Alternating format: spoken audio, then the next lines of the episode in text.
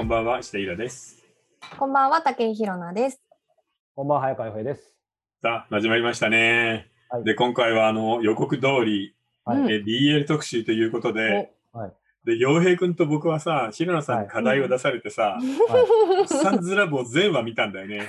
すいませんでした。最初の一歩が大変でしたけど、見したら止まりませんでしたね。いや、あおのね、正直言ってドラマの出来がめっちゃ良くて面白かった。ですよね。うんよかっあのね、た。僕ね、全然わかんなかったのよ。うんうん田中圭ってなんで人気あんのって。うんずっとそんな感じでしたね。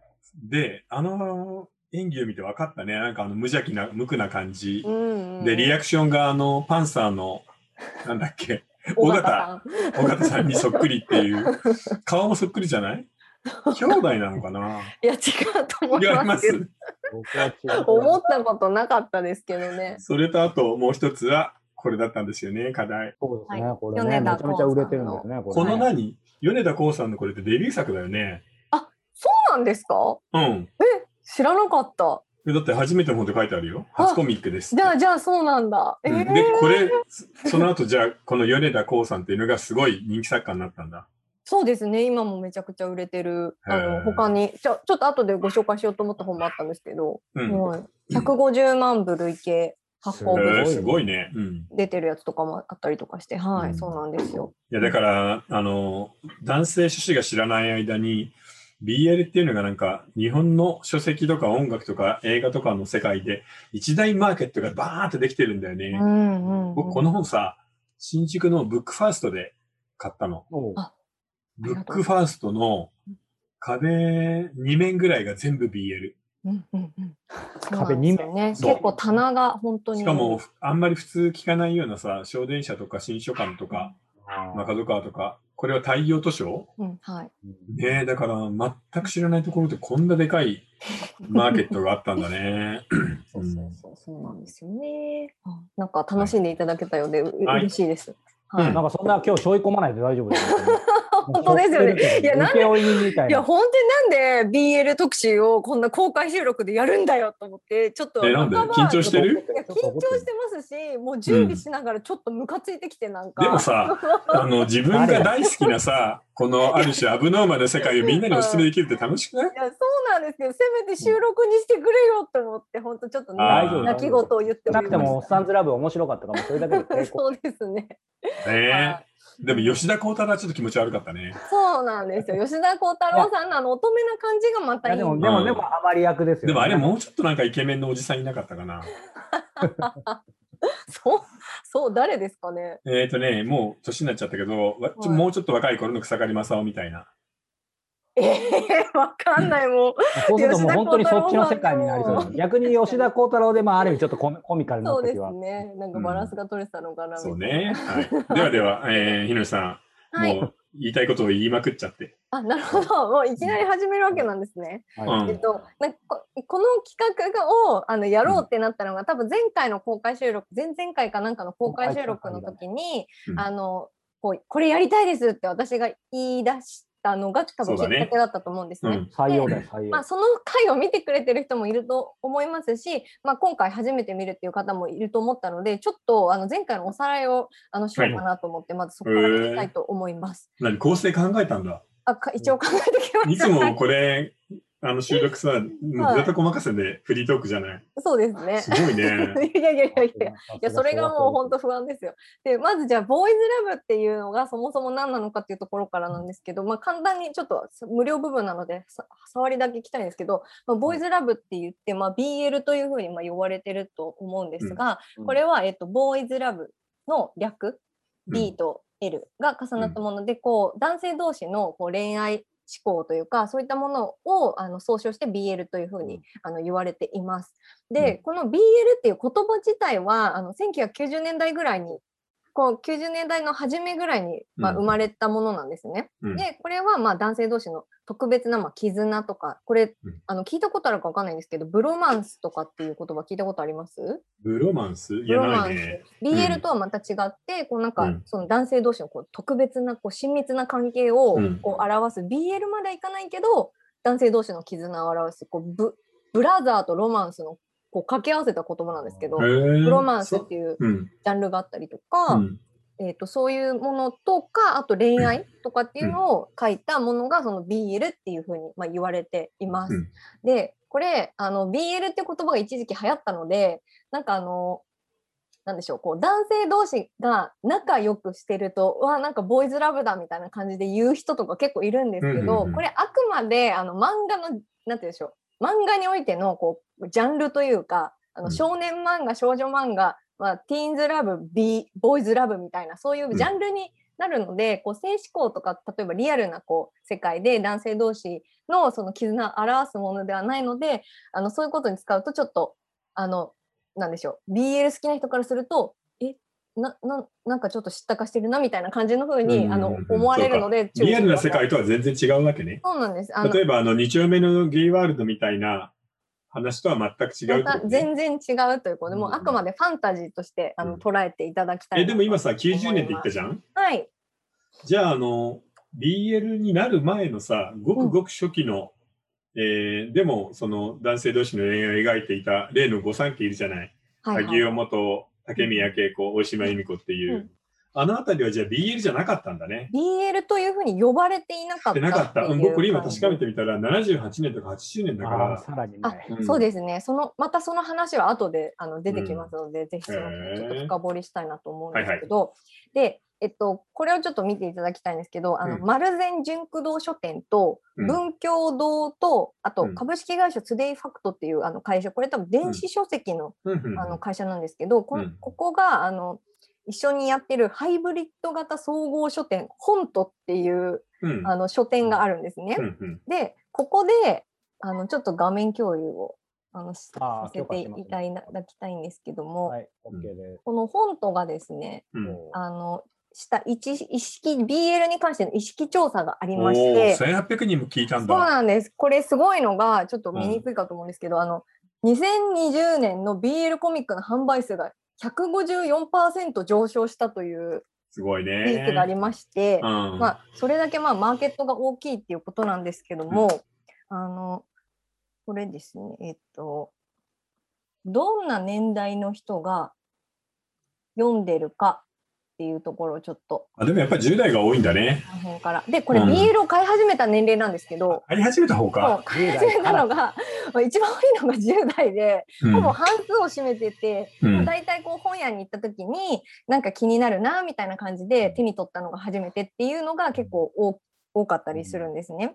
でまあもうこの買ったのが10代っていうのもあるんですけどだんだんだんだんもう本当に昔からあるジャンルなのであの今メインの層が10代から40代って言われてて結構こう幅広い層に支持されてるのがこの BL っていうところなんです。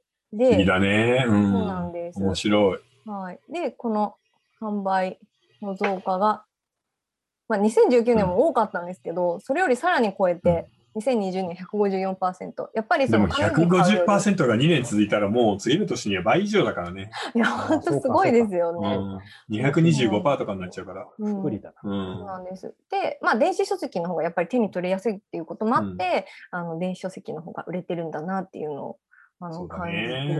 ています。まあ、なんかこんなあの、うん調査結果もあったうんりして、ひるなさんはさ、はい。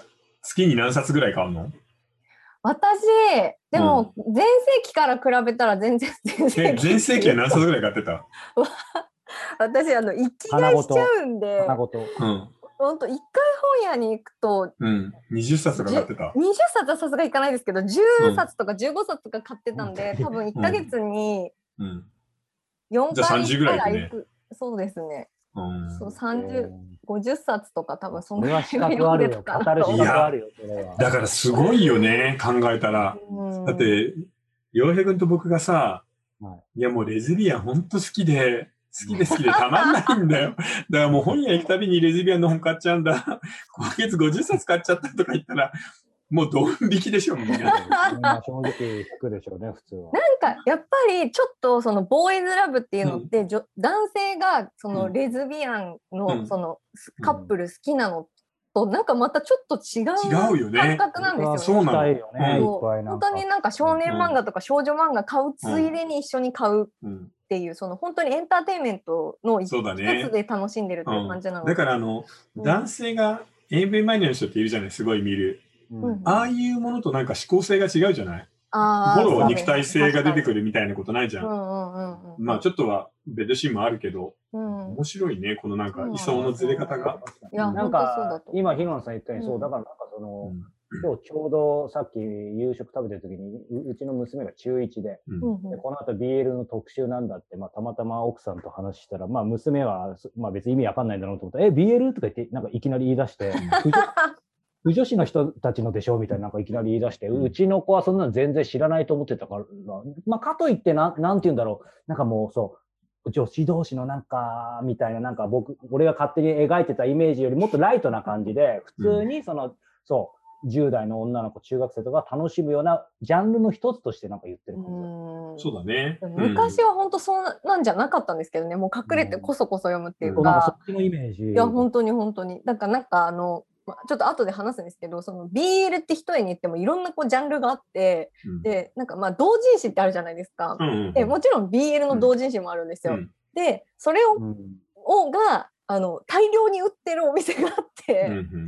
もうめちゃくちゃでかいとこなんですけど、うん。そこに入るのにもう本当になんか地地下にあるんですけど人目を気にしてこう、うん。さささっと階段を降りていくっていうのがもうほ本当に BL の世界だったんですけど。でもさ、そういうのが楽しいよね。まあまあ確かにそうでなんちなみにさ、同人誌ってあの薄っぺらいペラペラのじゃあんそうですよ、あれははい一冊いくらぐらいで売ってるの？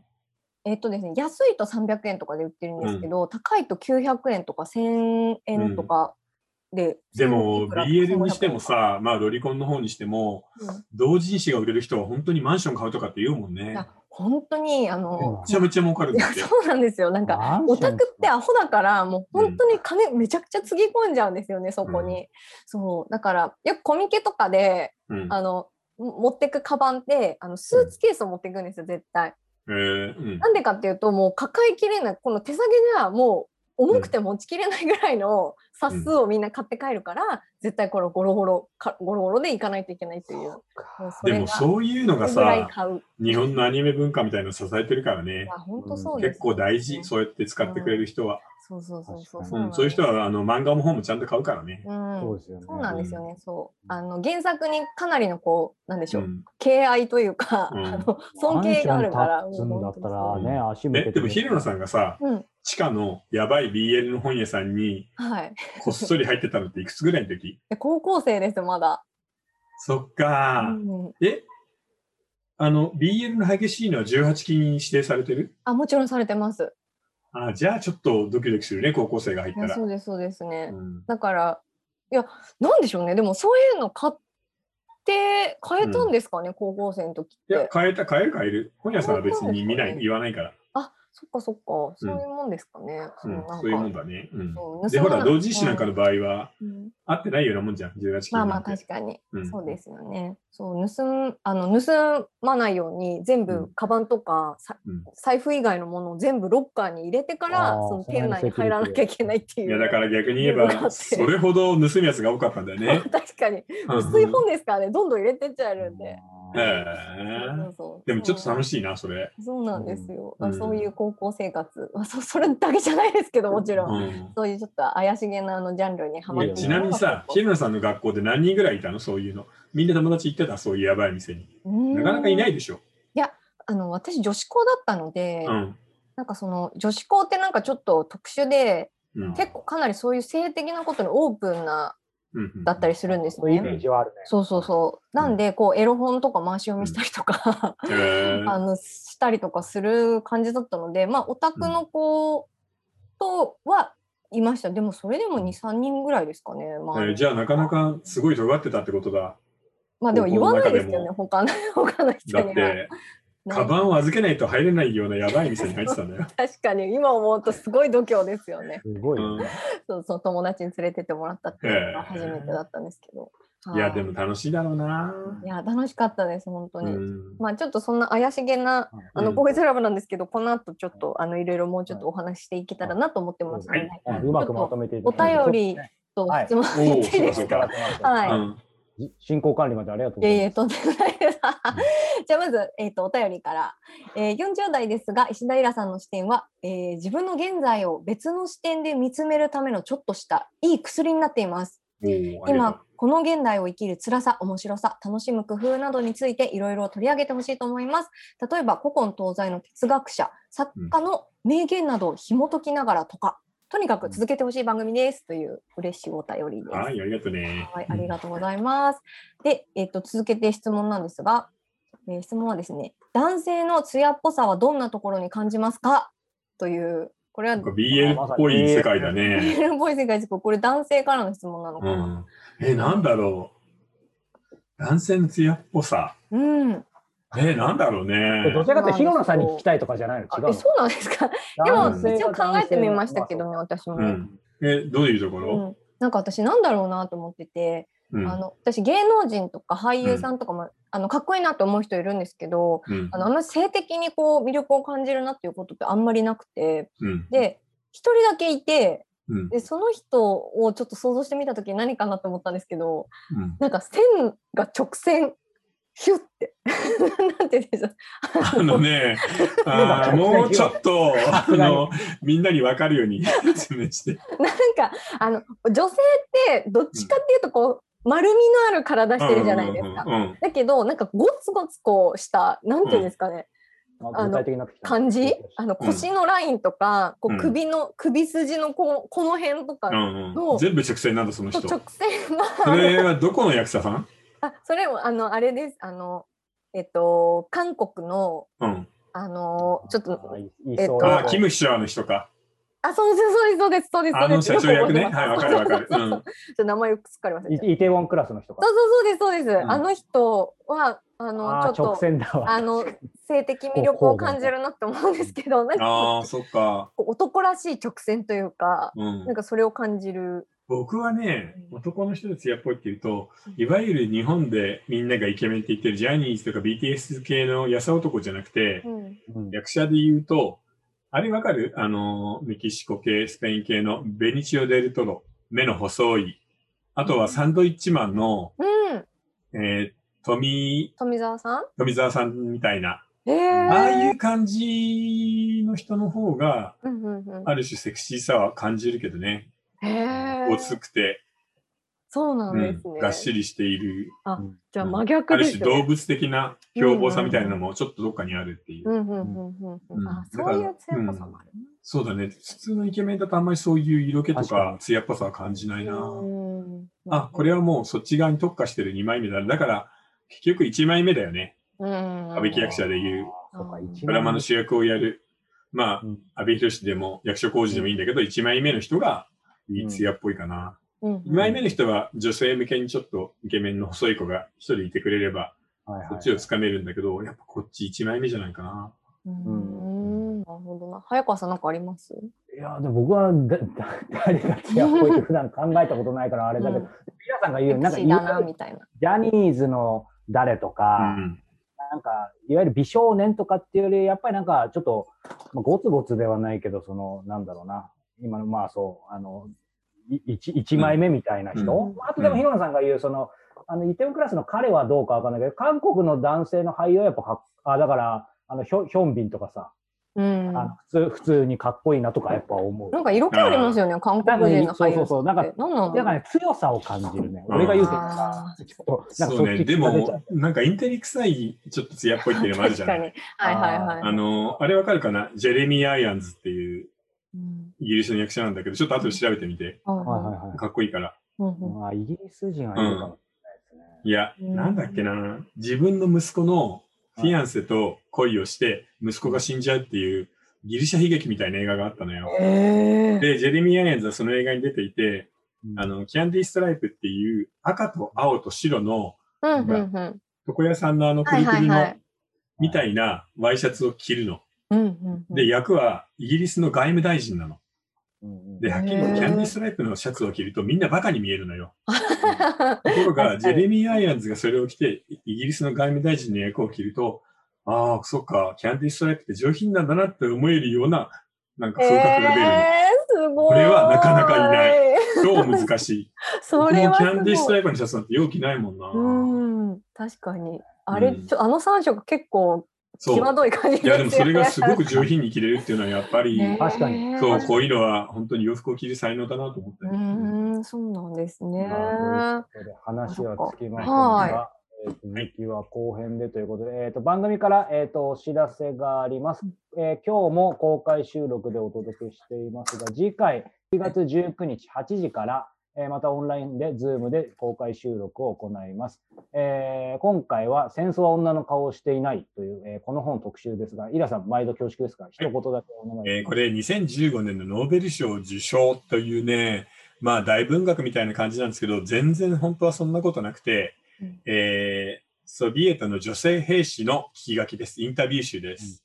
うんもう一度読んだら一生忘れられないエピソード、うんえーセリフが山のようにあるっていう。で、しかもあの、漫画にもなってるんだよね。日本は漫画すごいから。めちゃめちゃ売れてる。うん、なので、うんまあ本読むのしんどいなっていう人は漫画を一冊読んで、えー参加してくれれば、めちゃめちゃ盛り上がると思います。はいということで、えーオフレコトークもこの日もありますので、はいえー7月19日月曜日、えーよかったら参加してみてください。えー下の方に URL があります。さあ、ということで BL、えー特集、えーこの後続きは、えー YouTube メンバーシップ、えーニコ動、そして、えー、audiobook.jp で、えーお楽しみいただけますので、こちらも詳しくは下の URL をご覧ください。ということで、えー後ほど。はい。